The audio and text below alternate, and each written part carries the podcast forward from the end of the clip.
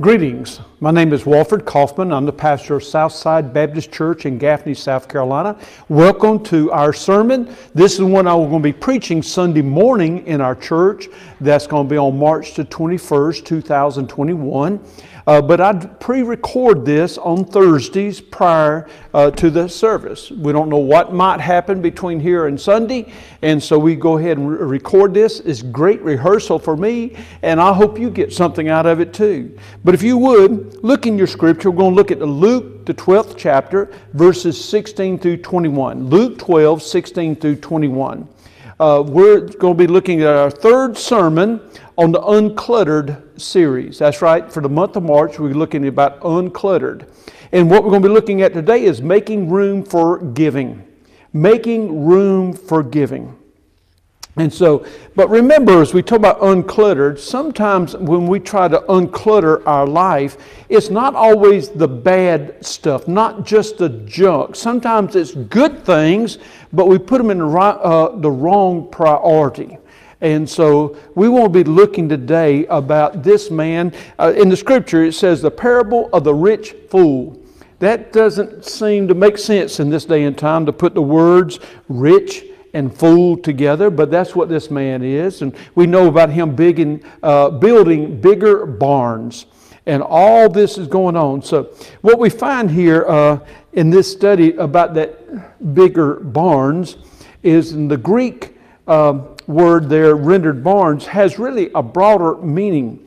Uh, it signifies stores and warehouses. It's kind of like the whole system going from farm to the warehouse uh, to the store. I mean, we're talking about a very successful businessman. Years ago, there was an article. It's funny the things you can pull up on, on Facebook uh, or websites and things like this. I mean, stuff from years ago, but there was an article in Forbes magazine many years ago about uh, what kills billionaires. That was a title. What kills uh, billionaires? It was an interesting article. But let me summarize the article. What kills billionaires? Their heart stops.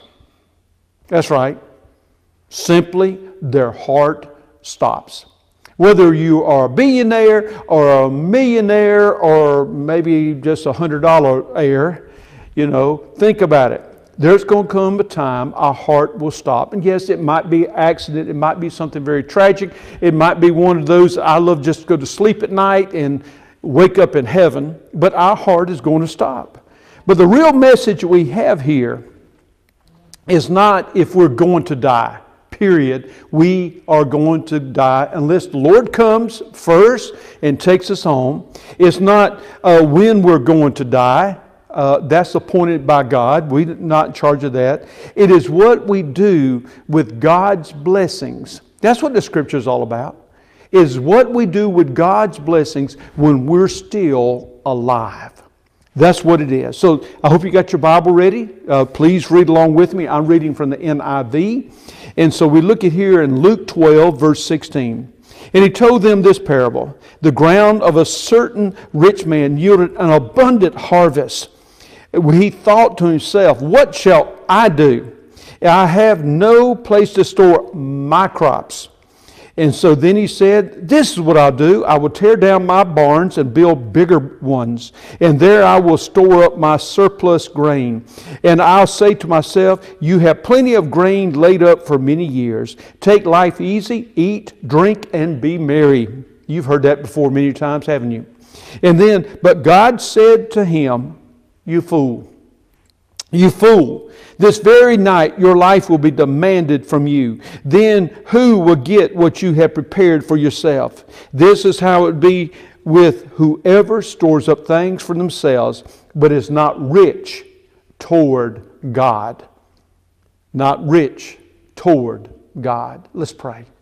Heavenly Father, as we journey into your precious word, it is to take this word of yours and to live it out in this day, in this time that we're living.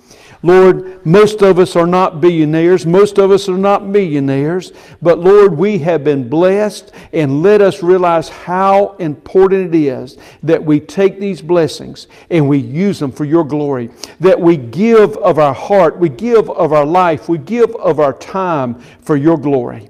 In Jesus' name, amen. So, the first thing we want to look at this man is that his arms were full. His arms were full. His arms were full of things that he had planted. Yes. I mean, it said the ground was bountiful at that time, uh, yielding a great harvest, abundant, and all this. And so his arms were full of things that he had planted. His arms were full of things that he had harvested.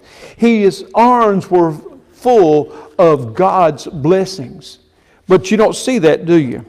But what we can safely say about this man was he was successful. He was successful. Now, see, I grew up in a farming uh, community. I grew up on a farm. And so things like this, I know many folks in this day and time never even walked upon a farm. They don't know what it's all about. But to think about this man and what he was able to do, I think of him as being very successful. But look what he says there. He's talking about my grains and my goods and what am I to do with all this? Uh, did this happen year after year? Most likely, I know it's a parable. But by somebody acting like this, this was a good year after probably several years of just getting by.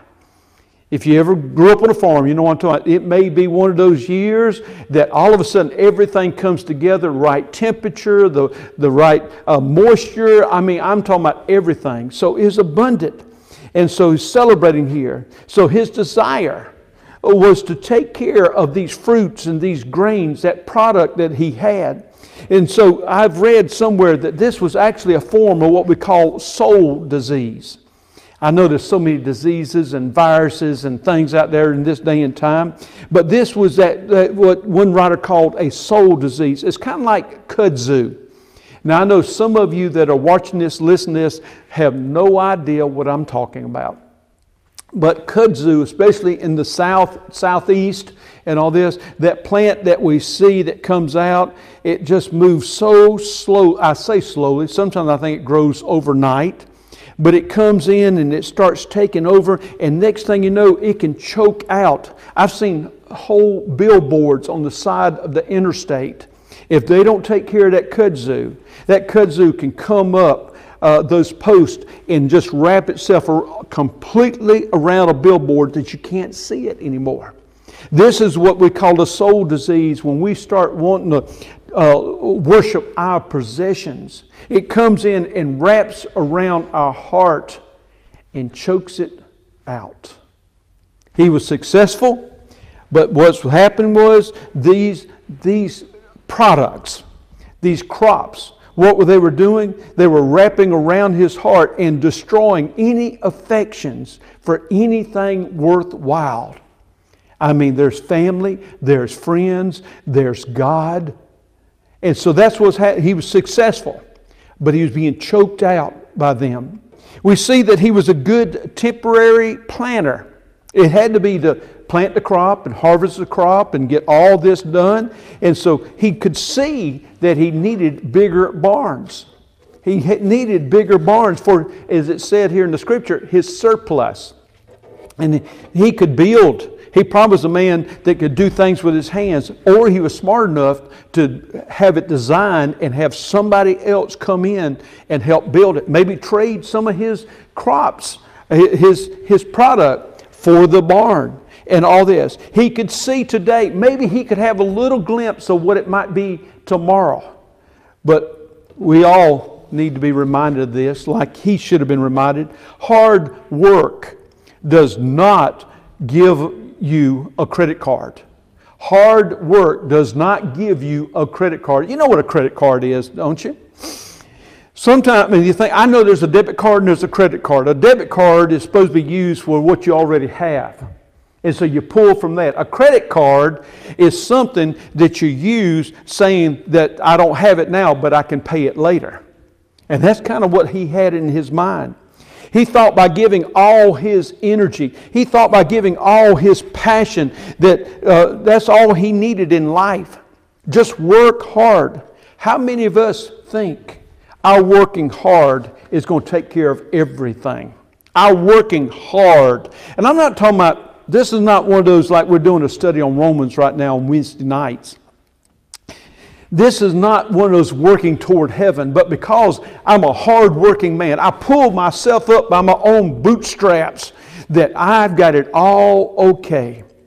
That uh, by working hard now, that when I get that retirement age, whatever age it may be, then when I get there, all everything's going to be okay with my family. I'm going to have great health. I'm going to have a lot of fun. I tell you what, I'm at that age and yes, I passed what I, most folks think retirement age. I know I don't look like it, but thank you. But see, they got this idea that when I get to this certain point in my life, my family's going to be there for me. If you've not been there for your family before, they're not going to be there then. Well, when I get this, our health, if we've destroyed our health because we had to work and we had to do this and all that, and then I've known many people to retire one year and die the next year. And then to think about having all the fun. It's hard having fun when our bodies being destroyed, our families are gone, and no friends. All this going on. Yet, the, you know, the scripture tells us. The scripture tells us work hard. The scripture has it, don't be a sluggard. That's a word we don't use too much. But In other words, don't be lazy. But we need to work as into the Lord. We need to work to bring Him glory. That's the kind of hard work we're talking about. So, as, success, uh, as successful as this man was, we need to realize his vision was limited. His vision was limited. He could not look beyond his strengths. He could not look upon his wealth. And he actually, when you go look at it, though he was a successful businessman, he had conflicting goals. He had two goals. One was to work hard, get all this crop in, and then I'm going to make all this money. That was one goal. And then the next moment, he said, Well, I'm getting these barns, and then what I can do eat, drink, and be merry. Those two don't go together. It's like I live this, and then at this moment, I'm going to cut it off. I'm going to start living like this two conflicting goals in his life. And so uh, he was also seduced by the temporary. Seduced by the temporary. See, wealth and abundance can seduce us. See it all the time. Look in our society today. Uh, in the United States, right now, uh, many people are getting these um, uh, stimulus checks stimulus checks. And I've talked to people who've worked in these big box stores. And the, the last time they had these stimulus checks come in, all these folks rushed in and had to get the biggest TVs. I mean, their house is a piece of junk. I mean, they're driving a piece of junk, but they had to buy the biggest TV there was. Now tell me, what's going on? What's going on? See, wealth can seduce us to be complacent I can take care of myself. Self sufficiency leads us into that. And then the covetousness. Now, we don't mention that too much. I know the scripture says, do not covet this, this, and this. But see, sometimes we're coveting, we want more, and we want more. And we need to realize our more is here for a reason, and that's to share with others. But then we see those words in this scripture that his soul was required of him. And so, as we see this, uh, and but God said to him, You fool, this very night, this very night, your life will be demanded from you. Then who will get what you have prepared for yourself? And so I want you to realize something. This parable is not saying that because this night your soul will be required, that he's going to hell. This is not saying this is punishment. It is not that at all. But what we realize is this parable reminds us it was just his time. Just like you, you have an appointed time. Uh, I, have said a joke for so many years, and people think it's the craziest thing. But I won't say it to you because you're not here and you can't slap me back. But have you ever heard about the woman who got run over coming out of the health food store? Think about it. She was coming out of the health food store because that's where she had gone to get all her vitamins and supplements and, and dietary meals so she can live a long life, only to get run over. I know it wasn't funny the first time, it's not funny now. But anyway, thank you for working with me. And so here we have this situation that we think we got tomorrow because I've taken my vitamins. We think we got our tomorrow because maybe we've got our vaccine shots. See, some of us have been hiding away thinking it was going to add more time to us. We've not added any more time than God has already appointed for us. And that's what's in this parable here. It reminds us there's a designated time for all of us to take our last breath on earth. But let me say this you're reminded with death, after death, there's two, there's two travel plans. One is if you know Jesus Christ as your Lord and Savior, your travel plans is to heaven, to be in the presence of God for eternity. So, what's the other? You know it already. When you take your last breath here on this earth, if you don't know Jesus as your Savior, you're going to spend eternity in hell. So, this parable doesn't go into that.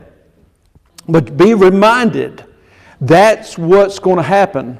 Our soul is going to have to report before the throne of God. And either we're going to heaven or we're going to hell. But so this parable is to remind us that make sure to ask yourself, what have you prepared for yourself after you're gone? I mean, you need to make sure you've got that decision. Trust Jesus as your Lord and Savior.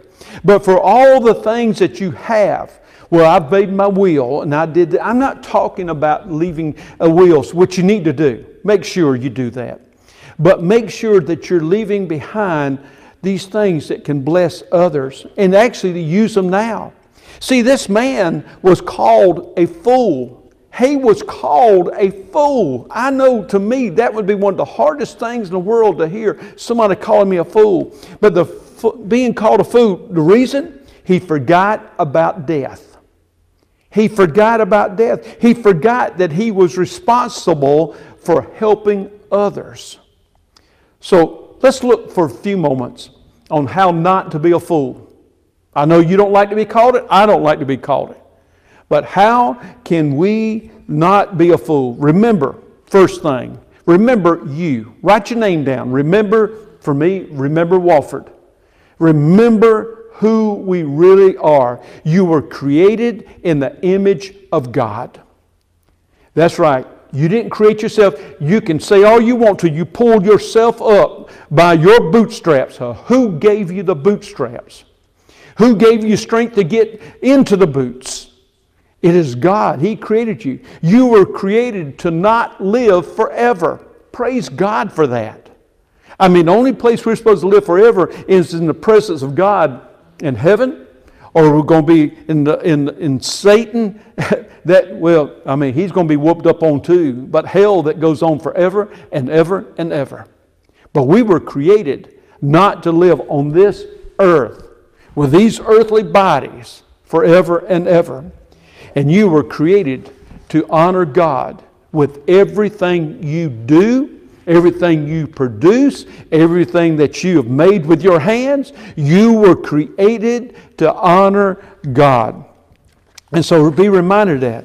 See, if our soul is reduced to nothing but mere possessions, we're in a lot of trouble. Because I found out our possessions can be gone in a heartbeat. Our possessions can rot in a heartbeat. Our possessions can be wrested away in no time. So remember you. Second thing is, remember your neighbor.